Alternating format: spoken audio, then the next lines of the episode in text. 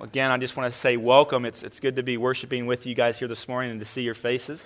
I just want to quickly uh, jump back into where we were last week. Last week, we left the children of Israel right at the edge of the promised land, and it was a, a, a rough, rough day for them. They'd gone through so much. God had brought them through so many terrible, dangerous situations. He brings them right to the promised land. He sends in the spies, and the spies see they see a good report, but they also see a bad report as well. And so they see that the land was rich.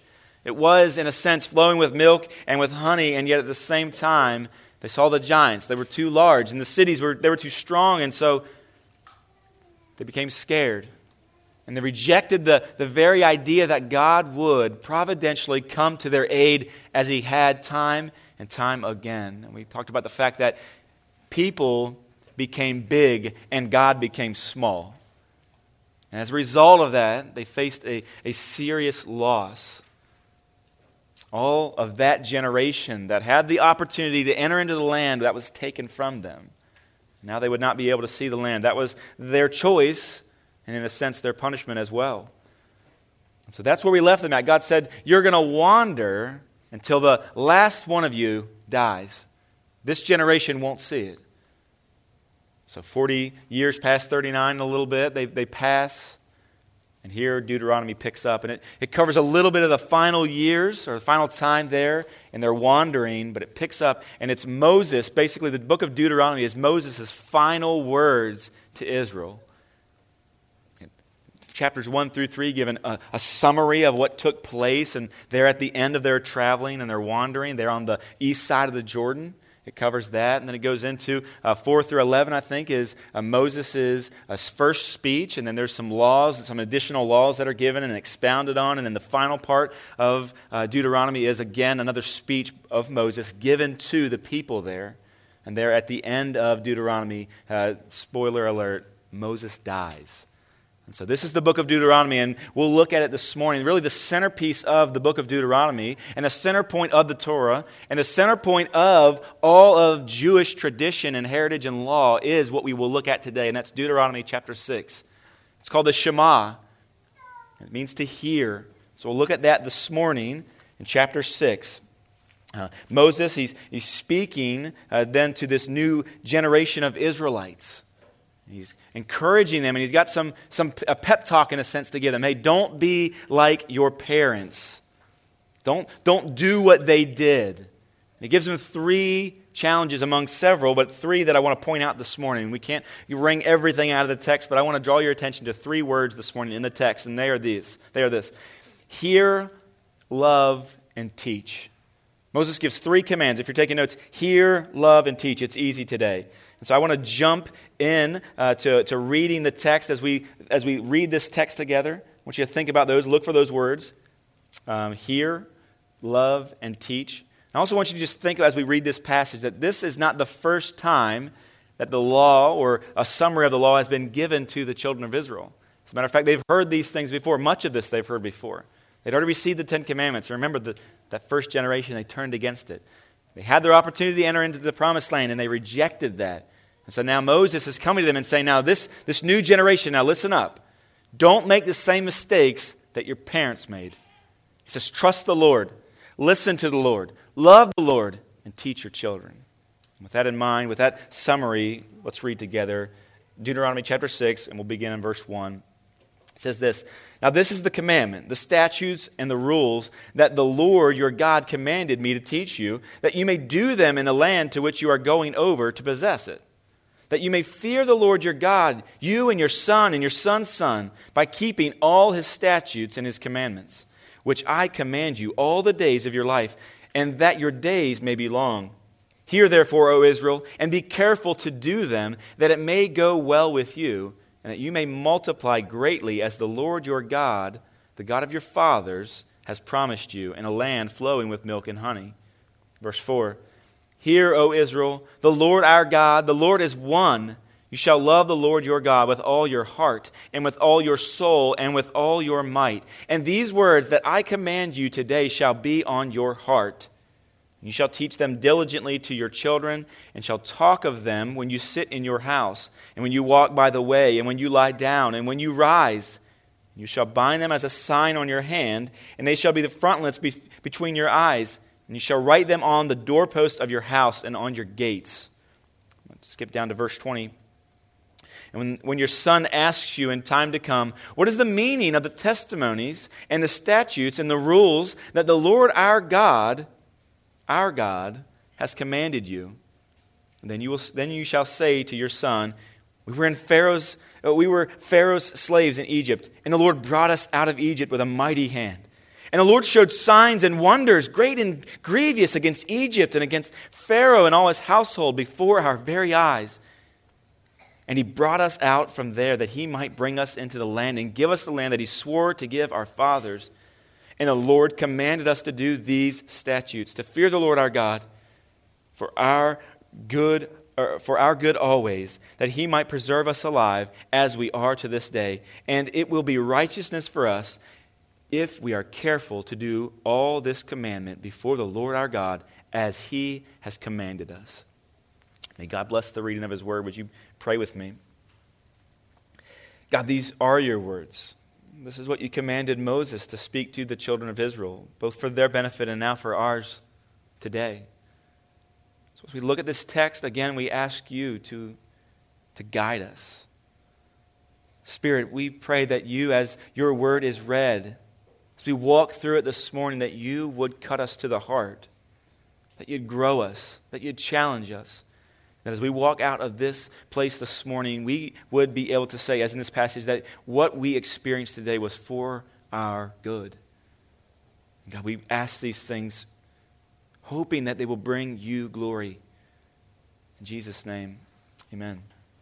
So, the first of the three that we'll look at this morning is hear. The word hear. It's the Hebrew word shema, and it means to listen, to heed, to respond. Uh, our Bibles simply say to hear, that we're to hear uh, what God has to say there in verse 4. But the meaning of the Hebrew word for hear is, is more than just to hear. It's more than just you having what I, I'm not a doctor, I don't know much about hearing, but it's more than just your eardrum and that little hammer working. It's, it's more than that. It actually has to do with listening and obeying. So, listening and obeying, both hearing and obeying. So, in Genesis 4, we read the account of Cain and Abel. And they both they bring their sacrifice to God. God had instructed them that, that they were to bring a sacrifice. And so they both bring that sacrifice to God, and, and one was accepted and one was rejected. Cain's was rejected. God said, This is not what I've asked you for. This is not what you heard me say. He looks to Abel and he says, Hey, you've, you've heard me. Not only did the sound waves go into your ears, but you also listened. You heeded what I was saying. So here's a great example of what it means to hear in the Bible. So when Moses stands before the people and he says, Hear, O Israel, he's saying, Listen and obey. So, the, my challenge for you this morning, as we hear the words of God this morning, as we read it, you consider what you read this past week and what you'll read this coming week. I want to ask you this question are you the type of person that will approach the Word of God only to listen, to hear, and not to obey? Or will you also obey? Will you read the Scriptures this week? Will you commit to do that? I want to challenge you and invite you into that. That's what God's asking of us. He's not asking us just to know what He said and even be able to repeat it and to celebrate yourself because you memorized the Scripture. He's not asking for that alone. Not only does He want us to know, not only does He want us to hear it, but He wants us to obey it. What is it that they're to hear? What is it that they're to obey? Well, verse 4 it says, Hear, O Israel, the Lord our God, the Lord is one. Verse 5, You shall love the Lord your God with all your heart, and with all your soul, and with all your might. As, I said a moment ago, this passage is actually referred to as the Shema. It's the, it's the Jewish confession of faith. Matter, matter of fact, most Jews who are, who are devout and orthodox will, will twice a day recite this. Twice a day, they'll recite this every day. This, this entire passage. It's the Shema, it's the heart of the law. Even Jesus celebrated and agreed with the Shema. As a matter of fact, in, in Matthew chapter 22, verse 37, he, he's quoted as quoting, as saying that the great commandment is the chief commandment. The Shema is the chief commandment. That we're to love God with all of our heart, with all of our soul, with all of our minds. But anyway, uh, some translate this verse, the Lord is our God, the Lord alone. And uh, that's not what we see here. We, in, our, in our translation, the ESV, it says, The Lord our God, the Lord is one. So the, other, the other option is, The Lord our God, the Lord is our God, the Lord alone. And you see, the word used here, one, is not emphasizing the quantity, it's not emphasizing the number, it's actually emphasizing the unity of God, the completeness of God. As a matter of fact, when a, uh, a Jew or a Muslim would look and read this passage, when they would hear the Shema, they would oftentimes just look at that and say, This means one. And they would conclude there is no Trinity. There is no multi, there is no three parts of the Godhead. They would, they, that's what they would come away with. But what's actually taking place here is this is actually providing room and maybe even uh, confirming there as, old, as early as Deuteronomy 6 that God is a Trinity.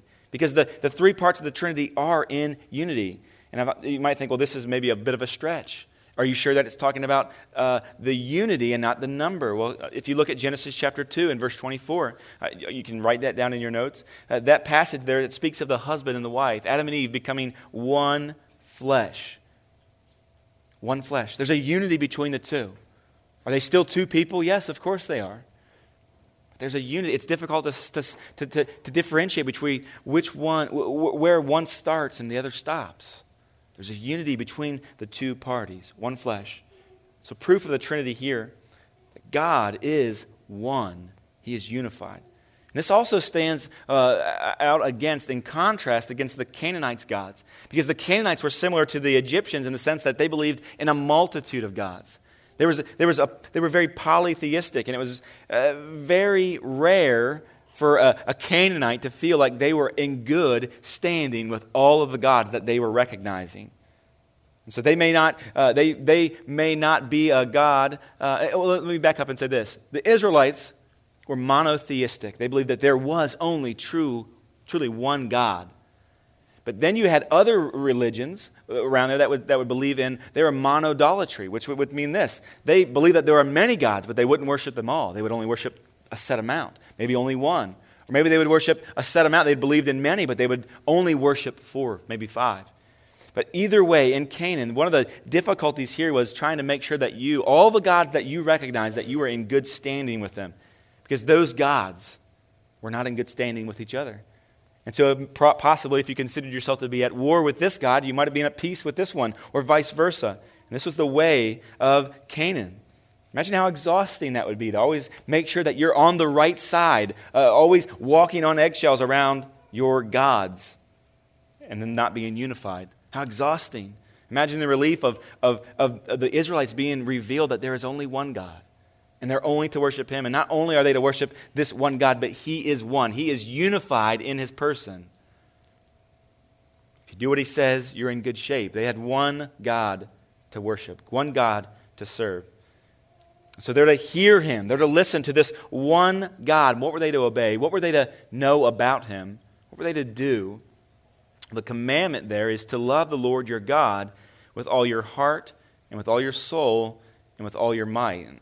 Again, this is the greatest command. Uh, remember, because on it, on this one command to love the Lord your God with, with all of your being, on that one command hangs all of the commandments that God has given to us. Even Jesus said that on, the, on these two commands, to love God with all your heart, soul, and might, and to love your neighbor as yourself, those two commands, Jesus said, they hold up all of the law and all of the prophets. So we're to love the Lord our God what does that look like? Let's notice this word love. It's the Hebrew word for ahav. Now, I'm not a Hebrew scholar, and I, I just threw that out there for you. It, it, looks like it's actually spelled Ahab. I just was curious if that was actually his name, love. Um, but it, it means to desire for, to breathe after, to long for. This verb is used oftentimes in a romantic and a sensual sense and quite frankly, I think God is saying here that we're to love the Lord, our, uh, love the Lord. We're to long for Him and Him alone. He's, in, in a sense, He's saying, I want to be the only one in your life. It's the Lord, Lord our God. He is one. He wants us to love Him, to long for Him and Him alone. Uh, single guys, you get this is maybe what God is saying to translate for you. He's saying, I better be the only duck in your pond. You're welcome to use that. That might that may help you out, uh, but maybe not. Um, But God is saying, I want to be alone, the one that you long for. I alone want to be the one that you desire and that you are devoted to. And that's what God's after. God's after pure devotion, pure motivation for obedience. I say pure because of the comprehensiveness of this command. If you look here, he says, all your heart, all your soul, and all your might. In those days, the, the heart was thought of as the seat of the intellect. It was your rational and logical side, your heart. Oftentimes we think of the heart being your to follow your heart, and that's your emotions, but it's not that. It's your intellect. And God is saying, I want you to love me with your mind. I want, I want you to love me with all of your mind, all of your rational abilities and logical faculties. I want you to love me with all that. And then he says, I want you to love me with all your soul. That referred more to the will and to the feelings, the emotions. He said, I want you to love me with the, the unseen part of you too, the other part of you. I want you to love me with all of that. He goes on to say, strength, with all your might. This is speaking of the physical side of your body, the, the physical side of you. God's addressing all of your areas and He's saying, all encompassing, comprehensive. I want you to be devoted to me in every area, with every fiber of your being. Every fiber of your being. The point is clear. God expects Israel to love Him with their substance and with their expression. You see, true obedience on part of the Israelites would be demonstrated in the fact that they loved God.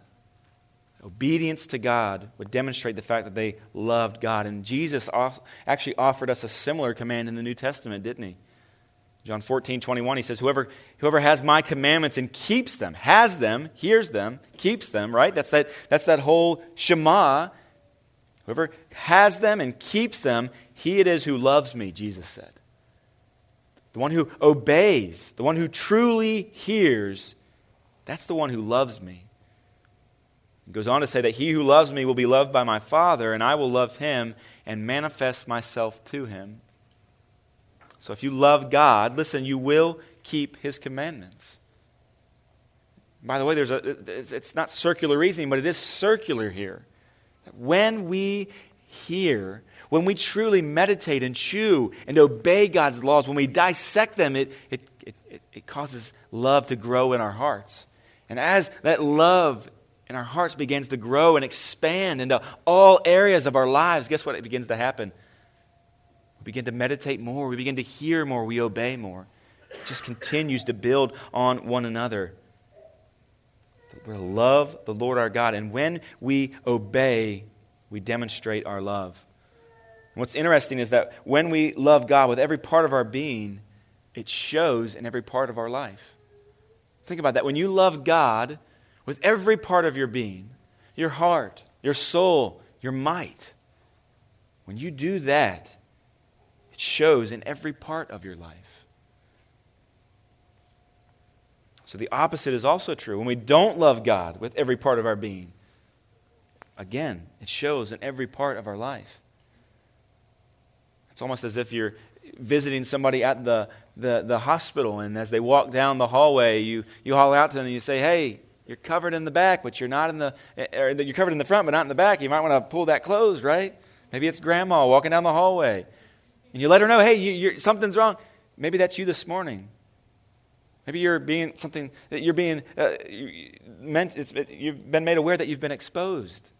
When you don't love God with all of your heart, with all of your soul, with all your might, that it shows in your life. Is that you? As I think about that this morning, I'm, I'm challenged by that. One of the big things that Moses continually begin, uh, uh, beats in this book, in, in chapter 4, and chapter 5, and chapter 6, and throughout, is this idea of teaching the next generation, teaching our children how to love God, how to obey God, and how to teach their children. That's a big deal. That's a big focus for this book. Moses is saying that's how we're going to stop. That's how we're not going to re, re, uh, re, re, repeat what's taking place there at the foot of the Jordan, at the banks of the Jordan. We're going to teach our children to love God. We're going to teach our children to hear God. We're going to teach our children to teach their children. With that in mind, consider this. What are you teaching your children? As you consider this, loving God with every part of your being, that being clear to those around you, and the, and, and the opposite to be true as well, what are you teaching your children in that? Maybe it's not your children. Maybe you don't have children. What about your neighbors? What about your friends? Even this morning, I spoke to this as we gathered this morning, as we sang the songs of the redeemed.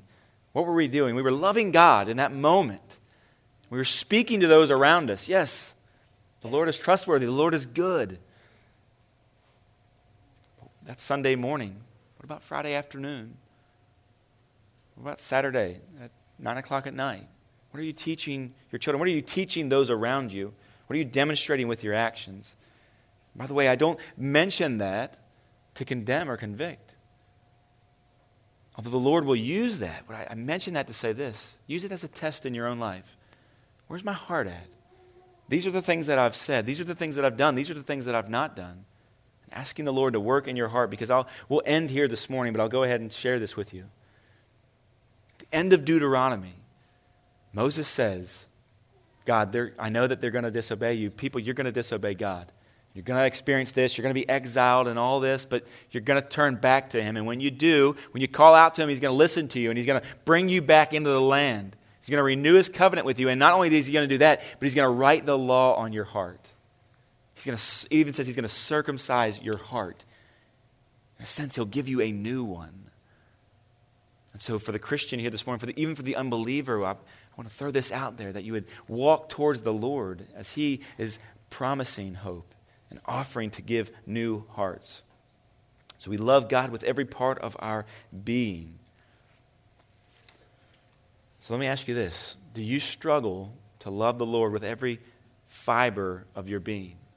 Do you struggle in that? We don't have to raise our hands. I'll be the first if we were, though, to say that I struggle to truly love the Lord with every, every ounce of my being. You might be asking, even in that question, how do you love the Lord? How do you control your love? Many of, many of you might be thinking, like me, aren't you supposed to just follow your heart? Aren't you just supposed to do whatever your heart wants? Right? Isn't that what Disney has taught us? Follow your heart. Let your conscience be your guide. Whatever you want to do, do that. Let's just do what we want. Love what we want to love. We say we can't even control it, right? I'm going to tell you this this morning. The Bible doesn't teach that. And incidentally, we don't experience that in life. Listen, love is a choice. Love is a choice that you will choose. You'll choose to do it or you'll choose not to. We think about a marriage as a man and a woman. They stand at their altar, they stand be- before God, in the presence of their family and friends. And as they stand there, they promise to one another in their vows, and it's a beautiful thing. I'll love you no matter what. I'm choosing that on your marriage day, on your wedding day, that it's not often tested. What you say is spoken, it's made known to others, but it's not tested on that day. And oftentimes our vows include things like this for better or for worse, in sickness and in health. In the good and in the bad, doesn't matter. I'm, I love you. We vow to one another and we say, I'm choosing you. I'm choosing to love you. So often in our marriages, those vows are tested. Not oftentimes not intentionally. It's as if the other is saying, Will they truly choose to love me in this situation? If in this situation, if I did this, will they continue to love me?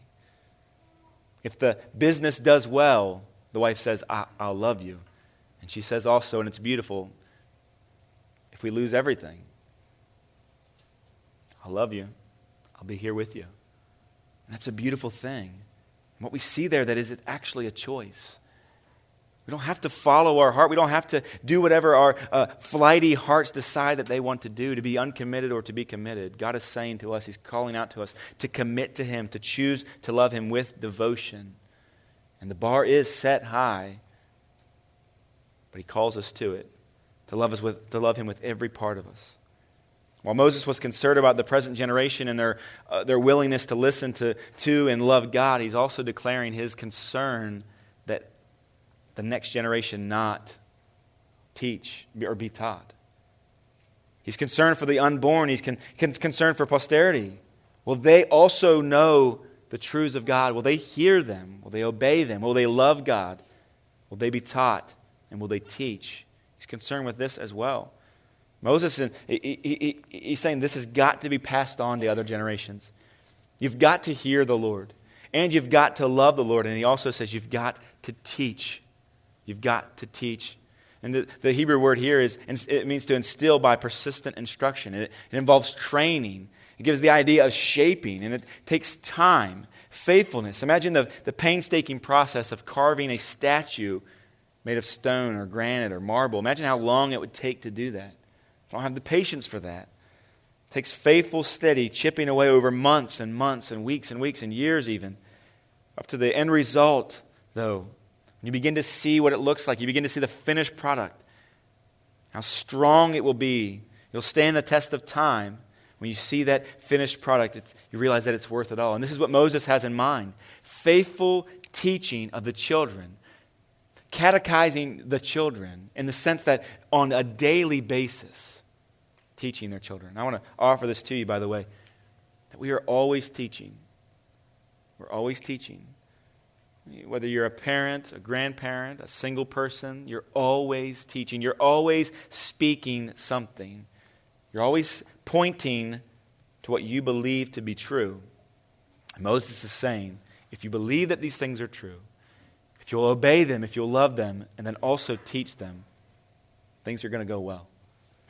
In verse 6, he, he says this and these, the, and these words that I command you today shall be on your heart. And you shall teach them diligently to your children, and shall talk of them when you sit in your house, and when you walk by the way, and when you lie down, and when you rise. And you shall bind them as a sign on your hand, and they shall be as frontlets between your eyes, and you shall write them on the doorpost of your heart and on your gates. Moses is saying, You've got to educate your sons, and they, you've got to teach them how to educate their sons. You've got to teach them the detail and structure of the covenant so that it's not forgotten. And so today, as a church, I want to, this same truth is for us. We're commanded to teach our children when you say, Well, I don't have any children. We're commanded to teach our children, each other, as a, as a tribe, in a sense, as a family of God. We're commanded to teach one another and to teach our children. But I want to challenge you with this you can't teach what you don't know. Before we get to this uh, area, you say, well, I, I, want to do it. I want to teach. I want to be a part of this. We're going to see in just a moment you can't get these things out of order. We can't begin to teach if we, don't have, if we haven't already heard We can't begin to teach if we don't truly love because we can't take somewhere somebody somewhere we have never been. We can't give what we don't have. So this morning, if that's you and you say, I, I, I want to teach, I want to fulfill this command to teach with my life, then I would encourage you to consider you can't lead where you've never been. Are you where you need to be? I don't mean to say to set the bar, but I mean to say this Are you hearing the Word of God? And are you loving God? One of the most difficult things for me to learn is it's I can't take people places I've never been. As, as much as I desire to do that, I can't take them somewhere I'm not.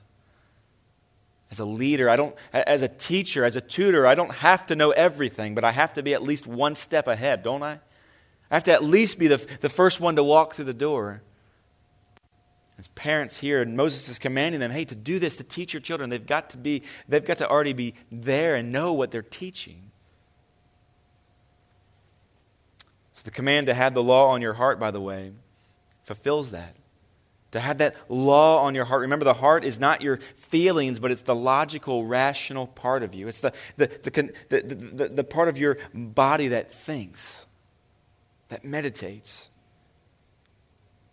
So we're to meditate, we're to chew on his commands, and as we do, we will learn more. As we do, we'll grow in our faith. As we meditate on the words of God, our understanding will expand, our, our own holiness will increase as we draw closer to God. It's vital that these words, that this, these commands be on our hearts, that you ponder them, that you mull around them, that become familiar to you, because you can't, you can't teach what you don't know and yet we're called to teach the next generation. In a practical sense, I want to just uh, ask you this question. Uh, we're commanded as Christians to, to share the Great Commission, to share the gospel, to go and to, to share the good news. A great example of that, uh, of this truth here, not, not being able to lead where you've never been, is if you don't know the gospel. How can you, how can you take somebody to the gospel? If you've never experienced the grace of God, how difficult would it be to extend and to demonstrate that? So God calls us to know and to teach. Think of Psalm 78 that Bill read just a few moments ago. Verse 4 it says, We will not hide them, the statutes, the commands. We won't hide them from their children, but tell them to the coming generation. Think about the context there. The old generation that rebelled against God, they were gone. They died in the wilderness. They never got to see the goodness of the Lord in the land of the living. They weren't there. Moses says, We're not going to do this again. We're not going to hide the commandments. Parents, step up, he says. Leaders, step up. Tell the coming generation. What are we going to tell them? In verse 4, he says, the, the, glorious deeds. Verse 5, we're going to tell them our testimony. The testimony that God gave to Jacob. We're going to tell them the law that God gave at Sinai, which he, by the way, commanded that they teach their children. Verse 6, it says, that the next generation might know them that the next generation might know the glorious deeds, that the next generation might know the testimony, that the next, next generation might know the law. As you think about this, the glorious deeds and the law and the testimony of God, consider this. As a parent, as a, as a husband, as a, as a fiance, when, when's the last time that you told or conveyed your personal testimony to your children, to your spouse, to your fiance? When's the last time that the conversation that you took, that, you, that took place with your significant other, that you turned to this? I want to tell you about the glorious deeds of God and what He has done in my life. When's the last time that took place? When's the last time you, you shared the testimony of the law, maybe something that God had been showing you in your own life? I want to encourage you, by the way, this might seem a little bit foreign. Sarah and I, when Sarah and I got married, we, I, I was studying to be a pastor. This was one of the most difficult things for me to, to be serious. I don't know why, but to be honest and real about my walk with Christ with her. It was so difficult. I'd love to say that I'm past that and I lead so well spiritually. Unfortunately, that's not the case. I've got room to grow. This is something that God's called us to, to share the glorious deeds with our spouse, with our loved ones, with our children, to share that testimony and that law. Verse, verse 7, it says, so that they should set their hope in God. Why do we do this? Why do we, why do we tell our children? Why do we tell our spouse? Why do we tell our neighbors of the testimony and the law and the glorious deeds that God has done? Because we want them to set their hope in God. And I think that you would agree with me this morning that that is our only hope. All we have is Christ. The only hope that we have in this world is in Christ. So, this is a beautiful passage. What do we do with that, though? How, how do we not hide these truths from our children, but how do we intentionally share them with the coming generation? And, and, how do fathers fulfill the command to teach their own children, as this passage teaches? How do we do that?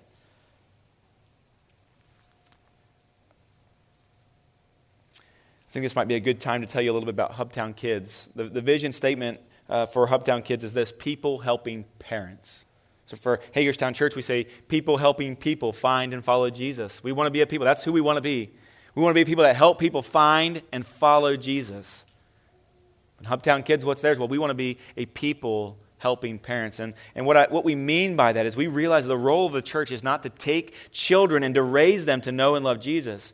If you're a parent here this morning, that God, God has given you those children so that you will teach them to know and to love Him. He's given you your children to teach them. And that's not a heavy role while it's, it's difficult. And it's challenging. It's also a glory. What better job could you be given than to herald the good news, the hope of God to your children, to those whom you love? It's your job to do that. And we as a church, we as Hubtown kids, we want to help you in that. What takes place here on Sunday should be supplemental and support what you're teaching your kids. So if you send your kids' parents, if you send your kids to the yellow station or to the blue station, and uh, sometime soon we'll open up the gray station, Lord willing. If you send your kids that, that's great. That's there for you. But do not, please do not think that that's now, that, that responsibility has been shifted and that we, we've taken that from you because it's not, we can't. God's not given that to me. He's not giving that to Brad. He's not giving that to, he's giving that to the parents. And that's his design. So I want to encourage you, uh, be a part of Hubtown Kids. If you're a worker, we need you. We thank God for you sacrificing and be a part of that. If you're a parent that takes advantage of Hubtown Kids, we thank God for that too. But we want to encourage you to realize that you are not, you cannot just give that responsibility up, but we're here to help you. And even as we grow and expand, as Hubtown Kids be, continues to, to, to, to, to learn more about our DNA and who we are as a church, we'll, we'll, be, we'll be finding even better ways to assist you as a parent and to come alongside and support what God is using you to do in the life of your children.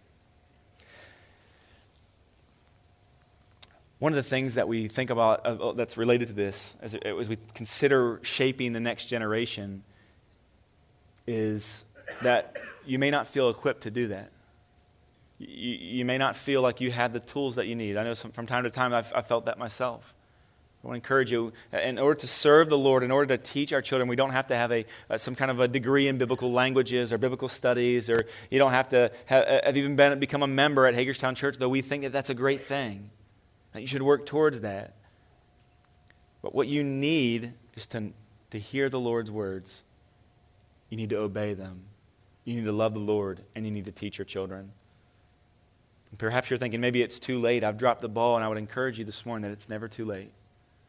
It's okay to not be okay, it's, it's been said, but it's not okay to stay there. So this morning, if the Lord, through His Word this morning, is challenging you and encouraging you, and you feel like maybe you've dropped the ball, you've made mistakes, I want to encourage you. The Lord is gracious, the Lord is merciful, and the Lord is willing and w- desires to work in and through you. So this morning, I want to just give you two practical things. If you're struggling right now to think, how can I truly lead my children? How can I teach my children? How can I love my wife and lead her spiritually? I'm going to offer just a few things. The first is this I'm going to encourage you to embrace the family here at Hagerstown Church. I want to embrace you to lean in and to become known. We say this a lot. We want you to be known and we want you to know us.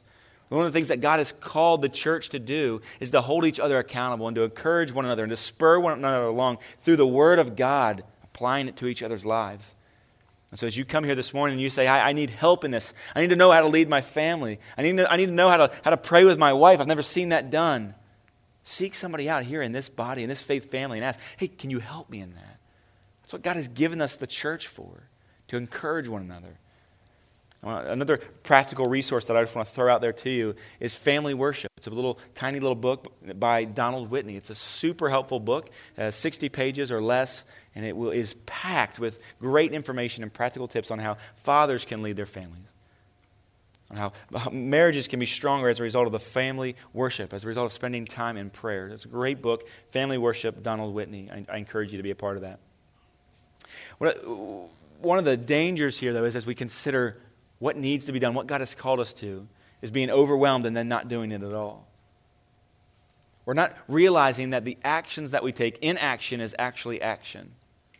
We are speaking with everything that we do. I want to tell you a story uh, quickly about a young man, very, very, very familiar to me. His father would always encourage him to read the Bible, to go to church, to pray. Always encourage him to do right, to follow the law. And yet, this young man began to see in his own father's life that none of those things were ever fulfilled. He never saw his father read the Bible. He never saw his father go to church. He never saw his father pray. He never saw his father's eyes well up with tears as he considered his own sin and asked for forgiveness. Never saw that. The young man began to think what's going on? What's the disconnect here? Is it possible that my father, this, this father, is, is pushing his child to do these things because of behavior modification. And in, and in truth, he doesn't believe any of these things. That, that, that was me. I remember thinking that of my own father, that he claimed to be a Christian. And yet at the same time, he wasn't doing the very things that he would call me to do. I remember at the, at the age of 17 be, beginning to think, maybe, maybe God's not real. Maybe this isn't true. I, I didn't think I had much respect for my father, but there was so much power even in the fact that he was my father. So I even began to doubt the very existence of God because of the action or inaction in his life. I, I, I throw that out there to encourage you, parents, fathers, brothers, sisters. Just as people hear you sing or don't hear you sing, they see your life as well. And they observe the things that you do or the things that you don't do. So you might say, well, I, it's too late for me. It's never too late. It's never too late to demonstrate a genuine faith in God, a, de- a genuine love for God, and to begin to teach. So ask yourself this, this question am I, am I a part of shaping the next generation for good or for bad? Am I encouraging folks to, to place their faith in God, or am I discouraging folks from placing their faith in God, be it my children, my spouse, whoever it is? I Think of Ephesians chapter 5 says, Husbands, love your wives as Christ loved the church and gave himself up for her, that he might sanctify her, having cleansed her by the washing of the water with the word. Are you doing this? Husband, are you doing that? Are you washing your wife with the word? What does it look like to do that? What does it look like to wash your bride? Let me ask you this. When was the last time, husband, when was the last time that you prayed with your wife? This is a difficult thing. I don't say this as if I'm bragging, as if God has brought and done some crazy work in my life. Look at me. I don't say that. I say, look at Christ. That's what this passage says. Look at Christ. What has He done for us? He's washed His bride with the water of the Word. And so, so husbands, this morning, I want to challenge you to do that, to wash your wife with the Word. Decide today that you're going to begin to lead your family in prayer, not just at the dinner table. Well, that's good.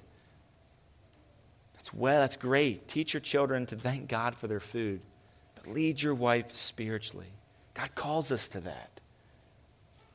Young man, I want, you, I want to encourage you to determine this morning that you will, from the earliest stages of your marriage, from the earliest stages of your relationship with your fiance, that you will commit to pray and lead as God has called you to do. Commit today. Write it in your Bible.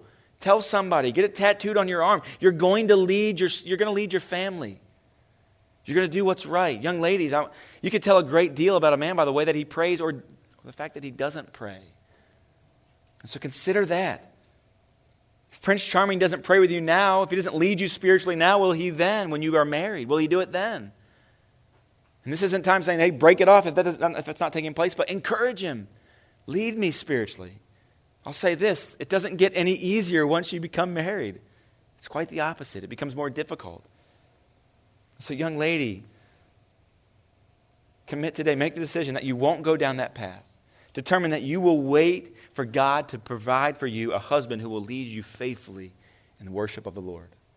Commit to that this morning. In the very next chapter of Ephesians, we read this uh, Fathers, don't provoke your, your children to anger, but bring them up in, this, in, in the discipline and the instruction of the Lord. So, again, I ask in, in light of that, when are you doing that? When, when are you bringing your children up in the, in, in the discipline and instruction of the Lord? This is a heavy, heavy question for, for me to ask you, as this has been weighing on me all week concern for you as a body, but then concern for my own children, concern for me. As God has placed this on me. Training our children in the, in the things of God, they're far too important to, to leave that up to uh, chance and the unintentional, just hoping that they'll pick up enough of the things of God through, through Hubtown Kids or through time here in the service on Fifth Family Sundays and things like that. You just hope that they'll gather it up. They'll rub shoulders with some Christian kid at school and they'll band together and join FCA and it'll be all great. We hope for that. And while those things are good and those things are well, we cannot just leave this task, this, this responsibility of bringing our children up in the discipline and instruction of the Lord to chance. So this morning, again, I, I want to ask you when does that take place? When does that take place in the life of your family? I want to mention this. I, th- I think it's worth going here. As a young church with a growing membership, expanding, God's blessing will eventually come to the point where we as a body are looking for God to supply more elders to help lead and guide this church, to serve as under shepherds in this church. And I want to ask you, church, I, I want to encourage you to begin thinking about this. Who should we be looking for? As a, as a church, as a, as a body, who should we be looking for? Paul has very clearly, the scriptures have very clearly told us in Titus and both in Timothy, gives us the, the qualifications for an elder. And one of those qualifications that, that is given is that they're to lead, they're to, they're, they're to rule their own family well. There's quite a bit that's in there that we could unpack from there, but Paul asks this question. He says, How can someone lead the house of God if they can't even lead their own house? How can somebody lead the house of God if they can't lead their own house? And there's a lot of things that we could put onto that text and say, well, this is what it's saying, but I don't want to do that. I don't want to lay things on there, but I, I do want to say this this morning. One of the chief things that an elder is required of God to do is lead the family, lead the body spiritually. So, as we consider in the future of who, who God would provide for us to continue to guide and to shepherd this body, we need to be considering this. Does the person that we consider they leading their family spiritually? How, how, Paul asks a, a, great question. How can they lead? Are, are they equipped? Do they, do they hear and obey? Do they love God? If they don't, then how can they teach? And if they don't teach their own family, how can they teach the body of Christ? I say that, and as I say that, I think, well, is my job secure? Right? Uh, but, but that's not my concern. My concern is not to protect myself, but to be true to the Word of God. So I lay that out there before you and call you guys to that, to hold your elders accountable to that, and to not uh, admit any elder to the table that is not leading their family spiritually. We'll move on. What are we to do about this, though? Fathers, mothers, husbands, wives, fiancés. This is a heavy task that God has called us to. There's so much at stake. And so, what, what do we do? How do we, what, uh, what, how do we get started? What does this look like? I'm going to throw three, three things out at you this morning family worship. Spiritually leading your family in your home is, is, has three components. It, it can have more, but it has to have at least three. And they are this reading the Bible, praying, and singing. Reading the Bible, praying and singing for thousands of years. Listen, for thousands of years, Christian families have gathered together on a daily, regular basis, and then they've done these three simple things. It doesn't take a master's degree again, it doesn't take, it doesn't take a doctorate, it doesn't take years and years of whatever. It doesn't take a Logos Bible software package. Read, pray, and sing. That's what God calls us to. Again, that's what the church has done for thousands of years. So let me ask you this question Would people in Hagerstown find and follow Jesus? Would your children love Jesus? Would, would, do you desire that they follow the Great Commission and work for His kingdom and find hope in Christ? Do you desire that? Then teach them to worship with you while they're in your home. Let them hear your prayers. Let them see the tears stream down over your trembling lips. Let them see that you love the Lord. As they walk with you, as you obey the commands of the Lord. A beautiful thing. I, will encourage you with it. There's, there's no way, there's no control that you have over the salvation of your children. You can't change a heart. If, if, a man's, if, if, if a child's heart is against the Lord, you can't change it. You can do what you want, but you can't change it. Only God can. But I will say this we see it time and time again, and God calls us to this that He uses the ordinary means of even family worship, of fathers and mothers faithfully teaching, loving, and hearing the commandments of the Lord. He uses it. And that's that mystery that belongs to the Lord, but we can't control it he does use that as a means. Think of Samuel Davies, one of America's greatest preachers. He lived in the 18th century. He once said this this is a fantastic quote. If you love your children, if you would bring down the blessing of heaven upon your families, if you would have, if you would have your children make their houses the receptacles of religion when they set up in life for themselves, if you would have religion survive in this place and be conveyed from age to age, if you would deliver your own souls, I beseech, I entreat, I charge you to begin and continue the worship of God in your lives. Consider family religion not merely, listen to this, Consider family religion not merely as a duty imposed by authority, but as your greatest privilege granted by divine grace. Consider family religion not merely as a duty imposed by authority, but as your greatest privilege granted by divine grace. Listen, there's a higher calling than what we've experienced. The children of Israel, the generation that didn't enter into the land, there was a higher calling than that. But I'll say this there's no higher calling than teaching your children to know and love Jesus. And if you know of one, tell me. I want to, I want to echo Mr. Davies. If you've, if you've neglected to do this, if it's not been a part of your life, don't delay. What does he say? Start. Begin. Start now. If you have begun, if this has been a part of your worship, a part of your family in the past, begin again and continue. Again, I want to challenge you. It's okay. We say this a lot here. We're all in process.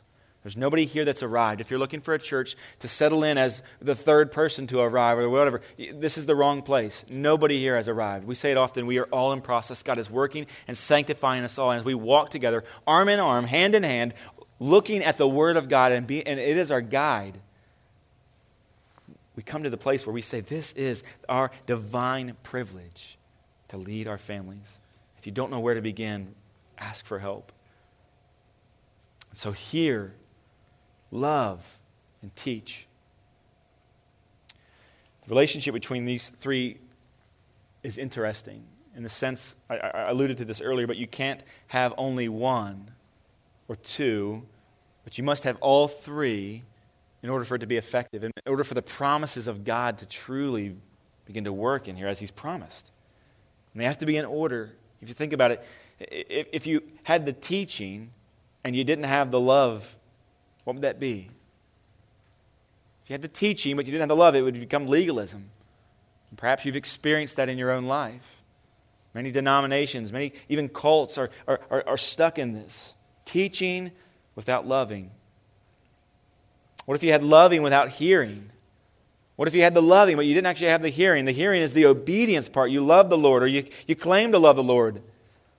You claim to love the law of the Lord, there wasn't any obedience, there wasn't any hearing. Well, what do you have there? It's vanity and rebellion. It's not the truth. It's not pure religion at all. It's no religion at all. It's rebellion against the Lord. What if you had hearing without loving? What if you obeyed but you didn't love? Well, what is that? Well, it's hypocrisy. This is what the, the children of Israel, this was, this was their main struggle to have the obedience, to have the hearing down without the loving. And time again, the Lord would send a prophet and say, You're, you're obeying me, you're doing what I said, but your heart is far from me, and I hate it. I hate it. It's hypocrisy. What if you had loving without teaching? You truly love the Lord, but there was no teaching. It didn't go forward. Well, that loving actually becomes and manifests itself as hatred. Truly, it becomes hatred that you, that you would love the Lord and that you would experience, as Psalm 78 says, this hope in God, but then you wouldn't teach it to your children. You wouldn't pass it on. Well, what is it? It's hatred. The Bible says if you spare what is good from somebody else, it, it's a demonstration of hatred itself. So you must have all three. This is the law of God. Moses' concern is that the future generation would pass on an incomplete religion and it's my fear as well. Us here at Hagerstown Church, when we're all gone in 50, 60 years, when, when folks come into this church and they tell stories about the good old days and they talk about all the, the, the, the strife that we stirred up and the, and the things that we started that they don't like anymore and the kind of music that we sing that they're done with, when all that's taken place, truly, what will be left? Will the religion that we pass on, will it be complete or will it be incomplete? Will it look more like legalism, rebellion, hypocrisy, or even hatred? Or will it look on the burden is on us? God has given us this, these commands and we're to, to follow them. So may our children, may the next generation of Hagerstown Church, may they not be tied up in rebellion or hypocrisy. May they enjoy the hearing, the loving, and the teaching as they teach their children what they were taught by us. May we work to that end. As we draw to our close, I want to just bring to your attention um, something interesting. It's this the level of love for God should match the level of meditation and teaching. So the level of love for God should match the meditation and the teaching. Okay? And so the, the love that we are called to is comprehensive. It's with all of our being, all of our soul, all of our heart, all of our might. God calls us to that. It's comprehensive. And then he goes on to say, in the same with teaching and with meditation, he says the same thing. It's all inclusive. He says, whether you're sitting or whether you're walking, at the start of your day or at the end of your day, or wherever you find yourself at, meditate and teach. It should be on your mind. It's a good place for it. What about here? Is this a good place? Yes, that's a good place. What about at this time? Yes, that's a great time to teach your children. That's a great time to meditate on the Lord. And basically, he's saying, in all levels of, of activity, in all times of the day, and in every location, you should be meditating on and teaching of me. And I can hear you thinking, uh, is that even possible? Is that a little excessive that God would require that of, of us? Maybe you weren't thinking that. I was thinking that. This week I thought that myself. Is, is that even possible, God? This is too much. And while this is impossible, truly it is, and only through the power of God working in our lives is it possible, at the same time, I want to ask you to consider other things in your life. I, I, have no desire to share with you every time that I've been infatuated or consumed with something to this degree other than God. I don't want to share that with you this morning, but perhaps it would be helpful. I do know that there are things like diets, tools, collectibles, news, relationships, boyfriends, girlfriends, hurts, hang ups, politics, video games, the latest tech, whatever it is. These are some of the things that consume us, that we think of all the time. We think of it when we wake up. We think of it when we go to bed. We think of it as we, as we brush our teeth. We think of it as we eat. We, th- we think of it everywhere we go, every location, and whether it's inactive or active, we're thinking of these things. They consume us so often. If you're like me, as you consider your own heart and you consider the truth that this is me, that's me, I, I get so infatuated and consumed with things that don't matter. It doesn't, we need the work of God in our lives to get us to this point. We also see that it, it's possible to be consumed for the things of God. It really is possible for every ounce of our fiber to be pointed towards the Lord and His glory. So, Israel, they found themselves in the same boat time and time again. They had focused on something other than what they had been called to focus on. Time and time again, it would take place. Their options were set before them. Moses puts it out there. He forces the people to choose toward the end of the book of Deuteronomy. He says, blessings or cursing, life or death, uh, this junk that you're infatuated with, or the Lord Himself. And He challenges them to choose life. He challenges them with all these other things that we've talked about, and He knows this. He knows them well enough. And under the inspiration of God, the Spirit, He says, I know that you're eventually going to fall away. I know that you won't keep this up. He prophesies that, that one day they're going to be completely removed from the land. As I spoke about at the, at the beginning of the sermon, he, he not only sees that they're going to be removed, but that at one point in their, uh, in their time away, that they will repent and they'll turn back to the Lord. And he says of that time that God would renew the covenant with them. He would circumcise their hearts. He would give them, a, in a sense, a new heart that had the ability to love him with all of their hearts. Maybe you're there this morning and you said, That sounds great. That's what I want. The offer is there for you as well. The offer extended to Moses and the children of through Moses to the children of Israel was if, if they repent of their sins, if they'll trust God, that He will give them a new heart. Jeremiah, the prophet, picks up on this same theme, the same idea, under the inspiration of the Spirit again in verse 33 of chapter 31. It says this For this is the covenant that I will make with the house of Israel after those days, declares the Lord. I will put my law within them, and I will write it on their hearts, not on tablets that can be broken. He'll write it on their hearts. And I will be their God, and they shall be my people. And no longer shall each one teach his neighbor and each his brother, saying, Know the Lord, for they shall know me. From the least of them to the greatest, declares the Lord. For I will forgive their iniquity, and I will remember their sins no more. Church, that, is, that's available for us this morning. As we close, I want to challenge you to hear, to love, and to teach. And at the same time, I want to encourage you with this that we're not made right by practicing family worship. We're not, God doesn't love us, husbands, because we lead our wives spiritually and we care for them, we pray with them. That's not why God loves us. Nor is it because we, uh, do, we do family worship. None of these things, as a matter of fact, any attempt to earn God's favor or to increase your standing with God is the anti gospel is not good news at all. It's quite the opposite. The gospel says that Jesus has already done everything that's necessary for your salvation. It says the gospel says that only he can make what's been wrong right. So this morning if you feel crushed by the weight of what God is calling you to, perhaps that's a good thing. Because only God can do what he said here. Only God can make these things possible. Only God can give you a new heart that would love him wholly and with every fiber. what's interesting here is in 1 John 4, the Bible teaches us that, that if you love God, if you're here this morning and you say, that, That's me, I, have actually come to the point where I can hear and I can love and I can teach. The Bible says in, in John, 1 John chapter 4 that all that is because he loved you first.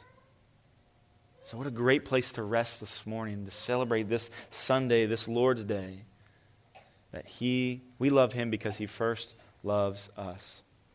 So God loves us and in turn we love him. Church, God deserves to be worshiped here in this place. He deserves to be worshiped in our homes. He deserves to be praised and he deserves to be loved. So with those things in mind, hear the words of the Lord. Love the Lord your God and teach your children. Would you pray with me? God, we thank you for these truths that we've looked at this morning and these challenges. God, we see that in comparison and in contrast to the way of the world, to the way that it was in Egypt, that this is such a beautiful thing that you're calling us to. You're calling us to faithfulness. You're calling us to one God instead of many. You're calling us to a God that is unified and not separate and not confusing. We thank you for that truth. And yet, as we try to uh, approach you, even now this morning, as we try to do the things that you've called us to do, we realize that we can't do it in our own power. So we rest there this morning, asking you to work in our lives, asking you to give us the strength, asking you to increase our faith, asking you to increase our love, asking you to increase our knowledge. And we know that the means that you will do that through is through your word. And so we lean on that today. We, learn on, we lean on that throughout this week. We pray that you give us the strength to do that. And Jesus, we thank you for the truths that no matter what we've faced, no matter where we've been in the past, no matter what's ahead, as we strive to fulfill these things, that you will come to our aid. You are able to do these things when we are not. And that's a hope that we need this morning. We thank you for that. We ask that you bless us as we go. We ask these things in the name of Jesus and for his glory alone.